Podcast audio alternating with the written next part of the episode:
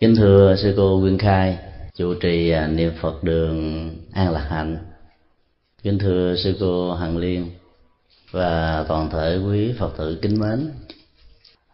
Hôm nay chúng ta có một duyên lành rất lớn hội tụ về Niệm Phật Đường tưởng niệm ngày Đại lễ Tam Hợp, mừng sự kiện Đức Phật Thích Ca đản sanh thành đạo và nhập niết bàn.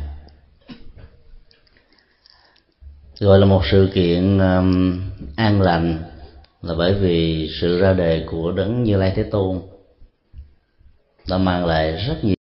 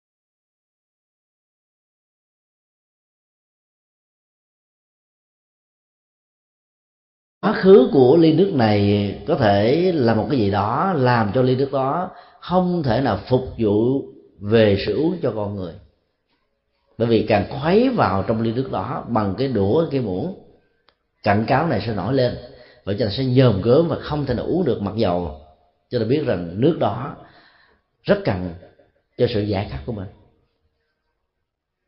Muốn như vậy thì phải dừng cái tâm quá khứ lại, thì tất cả những cặn cáo này sẽ lắng động hết tất cả bên dưới ly.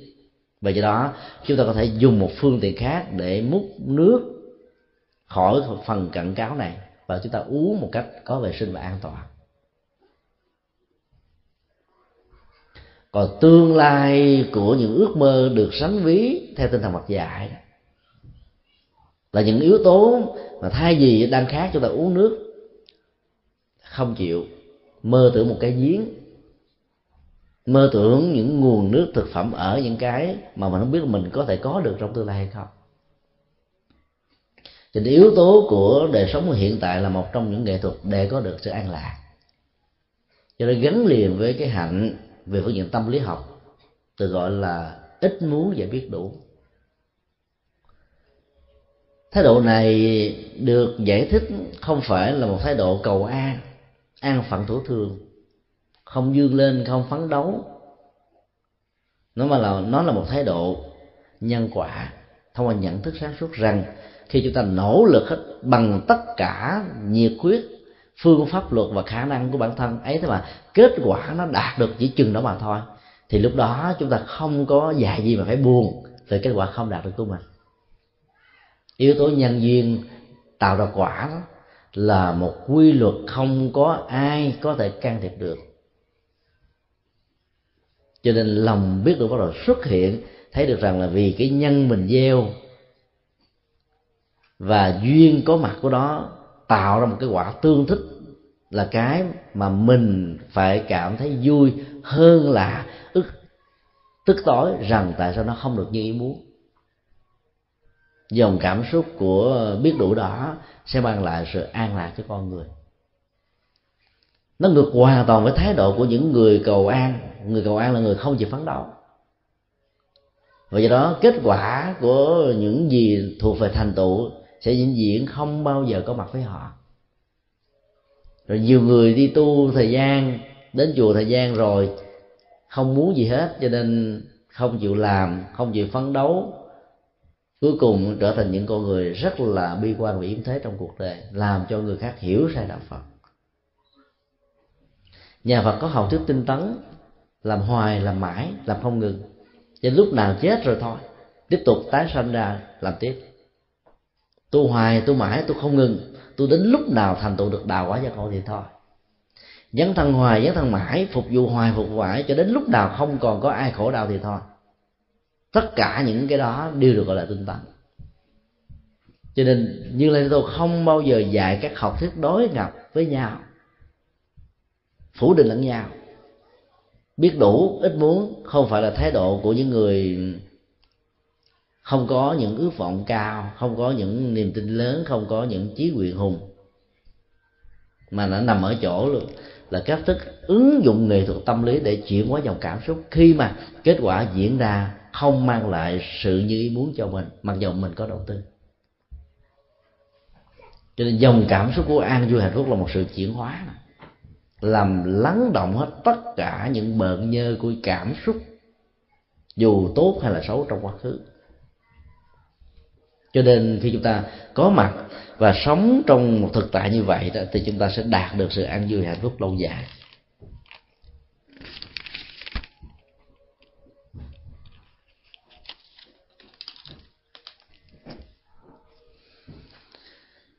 Khi chia sẻ một góc độ về giá trị của an lạc tại Niệm Phật Đường An Lạc Hạnh, chúng ta thấy rằng là mỗi người chúng ta đều có tiềm năng để khai thác dòng an lạc đó, biến nó trở thành một thực tại của bản thân mình. Và do đó chúng ta có thể thực tập ở bất cứ nơi đâu. Trở về ngôi chùa dù lớn hay nhỏ, với một không gian ấm cúng như thế này, chúng ta sẽ có được một hội tụ của đời sống tâm linh. Chúng tôi vẫn biết rất nhiều Phật tử tại đây, nhà cao cửa rộng, phương tiện đầy đủ, Chánh điện trang hoàng rất là đẹp và trang nghiêm ấy, là nhu cầu tạo ra một góc không gian tâm linh đó, không thể nào thiếu. Góc không gian tâm linh đó có thể có thông qua một bàn thờ, thông qua một phòng tụng niệm, thông qua một cái nghi thức hành trì nhất định nào đó, nhưng chúng ta không thể nào không có những nhu cầu lớn hơn, tức là biến cái góc không gian tâm linh đó tạo ra theo một giao thoa mà mỗi người có thể tác động lẫn nhau, như hình thức sinh hoạt tập thể tại một ngôi chùa. Cái giao thoa tâm linh này có thể như là một nguồn lực thúc đẩy tạo ra sự tinh tấn của chúng ta. Sự đối chiếu với những người bạn đồng tu sẽ làm cho mình phấn đấu nhiều hơn. Chẳng hạn như khi chúng ta ngồi tụng niệm thiền quán, mà ngày hôm trước đó, mỏi mệt nhiều quá, dòng cảm xúc buồn ngủ có thể xuất hiện, mà liếc qua liếc lại thấy những người bạn đồng tu của mình tinh tấn quá, thì sự khổ sẽ bắt đầu trỗi dậy và làm cho mình phấn đấu làm sao để khống chế và chiến thắng được cái dòng cảm xúc buồn ngủ quá trời. Đó là giao thoa tâm linh. Nói một cách khác là giao thoa tâm linh có thể tạo ra một duyên khởi cho sự an vui hạnh phúc. Chính vì thế mà nhu cầu đến chùa, sinh hoạt ở chùa là một trong những cách thức mang lại an lạc hạnh phúc cho chúng ta. Chúng tôi thấy rất hay ở truyền thống Phật tử, cộng đồng Phật tử hải ngoại, cứ những ngày cuối tuần, cha mẹ, vợ chồng, con cháu, anh em và những người tình nhân cùng đến chùa. Hiện tượng đó rất hiếm khi nhìn thấy ở Việt Nam. Chúng tôi vẫn biết rằng là khi các vị trước khi có mặt tại Úc hay là những nước khác, sống ở tại Việt Nam chưa chắc là chúng ta có thời gian dành ra những ngày cuối tuần là đến sinh hoạt như thế này. Bởi vì chúng ta bận rộn với công việc và chúng ta không nhìn thấy được cái nhu cầu tinh thần là một nhu cầu không thể thiếu. Và rất may ảnh hưởng của nền văn hóa và sinh hoạt của người phương Tây, chúng ta đã dành thời gian quý báu của mình để tạo ra một giao thoa tâm linh tại ngôi chùa. Chính vì thế mà chúng tôi rất mong tất cả chúng ta tiếp tục truyền thống tốt đẹp đó. Làm thế nào để cho những con em, những bé trẻ thơ có thể giữ được ngôn ngữ truyền thống, có thể giữ được nền văn hóa truyền thống của mình. Khi lớn lên, trong con người của chúng sẽ có hai nền văn hóa khác nhau và không hề mâu thuẫn lẫn nhau, dung thông với nhau trong một nhận thức, trong một dòng cảm xúc. Một con người mà có được hai nền văn hóa sẽ có thể trở thành một con người có giá trị hai lần. Và do đó nó không bao giờ cảm thấy dị ứng và xa lạ với nền văn hóa gốc mà cha mẹ ông bà của nó đã có mặt. Và nó cũng không bao giờ tách rời ra khỏi cái nền văn hóa của cha mẹ nó bằng cách cho rằng đó là những cái không còn hợp thề vân vân. Chính vì thế mà giao thoa tâm linh mặc dù rất đơn giản như thế này vẫn có một sức sống rất quan trọng, tạo ra nguồn an lạc cho chúng ta. Hôm nay chúng ta trở về đây vào ngày rằm tháng tư để làm đại lễ Phật đản. Chúng ta liên tưởng đến sự kiện an lành từ việc đản sanh bên hông phải của Như Lai Thế Tôn, với một số cách thức giải mã gắn liền với những ý nghĩa biểu tượng triết lý của nền văn hóa Ấn Độ, để thông qua tìm ra những chất liệu sống, sống trong hiện tại, sống một cách hồn nhiên không tư lự, sống một cách không có hơn thua hận thù, sống một cách trải dài tâm ở trên lộ trình của hiện tại, để đẩy lùi dòng cảm xúc của quá khứ ra một bên. Và giờ đó sự chuyển hóa bắt đầu có mặt, an lạc có mặt ở trong lòng thực tại của chuyển hóa. An lạc là một bản chất của chuyển hóa, và sự chuyển hóa đó nằm ở dòng cảm xúc, thông qua sự suy nghĩ và tuệ giác nhận thức của con người. Chính vì thế mà chúng ta có thể thực hành ở mọi nơi. Sau khi thực hành tại chùa, thông qua những thời kinh, thông qua những khóa tu, thông qua sự hành trì, chúng ta có thể ứng dụng nó ở trong ngôi nhà của mình, ở trong các nơi sinh hoạt của mình, thậm chí trên xe, thậm chí ở trong nhà vệ sinh. Chuyển hóa là một thực tại diễn ra trên nền tảng của cảm xúc và nhận thức. Do đó chúng ta đừng ngại và hãy để cho sự chuyển hóa đó có mặt, thì an vui hạnh phúc có mặt một cách lâu dài.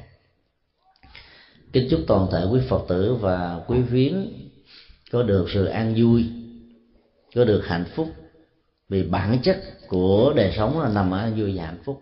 Mà nếu thiếu đó đó, giàu cho nhà cao cửa đẹp đó, các bạn không có ý nghĩa với mình. Muốn vậy thì tất cả những nỗi khổ niềm đau, những bất hạnh, những oan trái, những mối quan hệ lằng lằng với nhau trong gia đình đó, hay trong đó những người thân đó, phải tìm cách để giải quyết đó.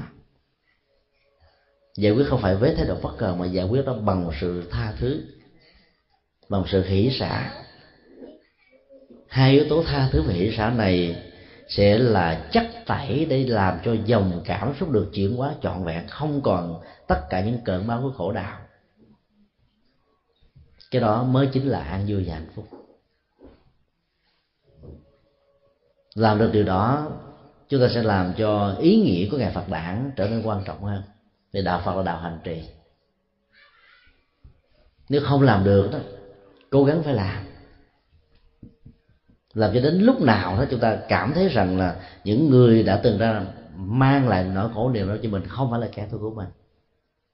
Chúng ta biết cảm ơn họ vì họ đã tạo ra lửa thứ vàng tâm linh cho mình. Hận và thù sẽ tan biến, thì dòng cảm xúc an vui sẽ có mặt. Nam mô Bổn Sư Thích Ca Mâu Ni Phật.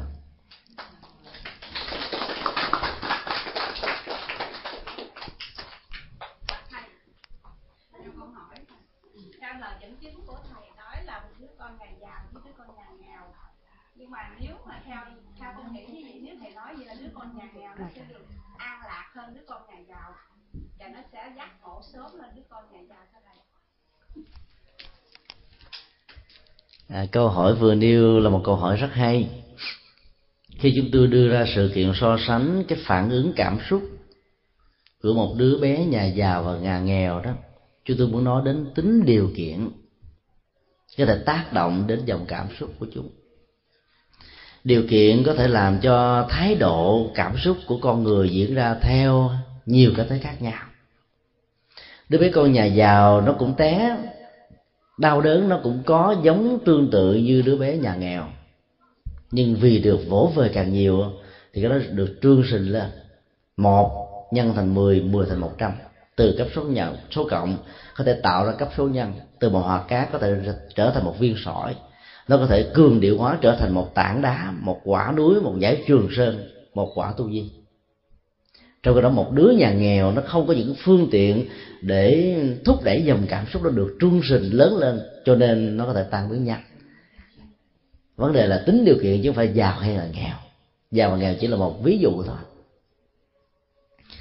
Chúng tôi có thể đưa ra thêm một sự kiện khác, chẳng hạn như là một người Phật tử A vừa có một nỗi đau của một người tình nhân bỏ mình đi. Nỗi đau đó có thể nó được chuyển hóa liền ngay tức khắc, nhưng mà nó có thể được trương sinh trở lại nếu như những người thân vì thương người này. Cho nên mới nói rằng cái ông đó là cái ông không xài vào đâu được hết, ông này là ông sở khanh, tức là nói xấu về cái người người tình phụ bạc đó. Càng nhiều chừng nào thì nỗi khổ niềm đau trong lòng của người bị phụ bạc đó đó nó bị trương sinh càng lớn chừng đó. Phản ứng của người Phật tử không rơi vào tình trạng này, mà chúng ta phải tìm những cách thức khác để chữa trị cái vết thương đau của người này. Đó là đau của dòng cảm xúc về một sự mất mát, về một sự phụ bạc, về một sự không trung thành. Chúng ta có thể có thể dùng những cách thức khác để làm cho người đó có thể được hạnh phúc. Chẳng hạn như chúng ta nói là bầu trời này không phải chỉ có dòng cảm xúc của người tình. Mất đi một người tình không phải là mất tất cả. Mất đi một người mang lại mình hạnh phúc không phải là mất hết cuộc đời này. Làm như vậy là chúng ta đẳng thức quá một cách sai lầm hạnh phúc với cái gì mà mình đang có thôi. Trong cái đó là bản chất hạnh phúc là một cái khối không gian vô cùng tận, mà hai lỗ mũi của mình có thể hít được một phần trăm và một phần ngàn của đó thôi. Cho nên chúng ta có thể nói thôi, bản chất cuộc đời, tính duyên khể và điều kiện của nó có thể có những nguyên nhân sâu xa, có những nguyên nhân cạn, có những cái khách quan chủ quan dẫn đến sự lận đận với nhau thôi. Không có người đó biết đâu cũng là điều vui. Chứ sống với người phụ bạc như vậy thì trước sau thì nỗi khổ niềm đau cũng có. Cho nên chặt đứt được nỗi khổ niềm đau đó càng sớm càng tốt. Thì như vậy người này sẽ không còn cảm thấy hận thù với người kia, mà mình thấy được rằng mình đã nhận ra được cái khối u trong cơ thể mình, mình chặt đứt nó, giải phẫu nó một cách có nghệ thuật. Giữ nó trong cơ thể của mình làm cho cơ thể mình bị trương sình và khổ đau nhiều hơn thôi. Tức là mình nói bằng cách nào đó để cho người này thấy đó là một cái gì đó rất vô thường, tạm bỡ. Chúng tôi thường dùng một cái hình ảnh khi mà hai bên thương nhau mà không giải quyết được với nhau, mà có thể tạo ra sự lận đận, nó khổ niềm đau đó, mà phải chia tay đó. Chúng ta chúng ta nói rằng là chúng ta đang chia tay với ba mươi sáu thể trượt, phất tay chào nó một cách vĩnh viễn. Chứ lúc đó mình nói rằng là ông này đã từng là chồng của tôi, bà này đã từng là vợ của tôi mà sống phũ phàng như thế đó, thì không bao giờ mình quên được nó khổ niềm đau đó. Phải nghĩ rằng đó là ba mươi sáu đời trượt, vẫy tay chào nó càng sớm càng tốt thôi, thì nỗi khổ niềm đau sẽ hết rồi. Thì do đó cách thức nhìn nhận và giải quyết vấn đề đó làm cho dòng bản thức nó diễn ra theo ít nhất là hai hướng khác nhau. Cái thức nhận thức sáng suốt sẽ làm cho vấn đề không bị dây mơ rễ má nhằn nhựa kéo dài. Chuyện nó qua rồi là chặt đứt nó để tìm một cái gì đó mới hơn sống lại, cho đó nó không có dịp để mà tái phát lại. Cho nên đứa bé được chiều chuộng nhiều quá bằng những dòng cảm xúc của những người thân thiếu phương pháp và nghệ thuật, làm cho chúng bị khổ đau nhiều hơn. Còn đứa bé mà nó không có được sự vỗ về của những điều kiện thuận lợi thì cảm xúc đó khó được rương sình lắm. Nó có điều kiện để giải quyết nó sớm hơn, an lạc hơn. Thì cũng vậy, là chúng ta cố gắng làm sao mình chịu đựng nỗi khổ niềm đau như là một điều kiện cần thiết, thì lúc đó mình không bao giờ nghĩ rằng là cuộc đời mình là bất hạnh. Bởi vì có nhiều người bị phức cảm tâm lý đó, nhưng khi nỗi đau rất ít mà nghĩ rằng là nỗi đau này tại sao nó đổ dồn lên đầu tôi, không đổ lên ai hết trơn. Gia đình này cả mười người có một mình tôi hiếu thảo cha mẹ thôi, còn những người khác tối ngày lo chịu gì đâu không. Tại sao đời tôi bất hạnh như vậy? Nếu chúng ta quan niệm như vậy thì dòng cảm xúc định được trương sình lên và nỗi khổ niềm đau gia tăng cho đến lúc nào chúng ta quên dòng cảm xúc đó thì thôi. Trong khi đó, nếu chúng ta nhìn nó dưới góc độ của một người có học Phật, có hành trì Phật dạy đó, chúng ta nghĩ chúng tôi may mắn quá. Sinh ra trong một gia đình có mười người, lẽ ra chia ra mười phận sự mà tôi làm được hết, cho nên tôi có cơ hội tạo ra mười phước đức, mười công đức khác nhau. Cảm ơn.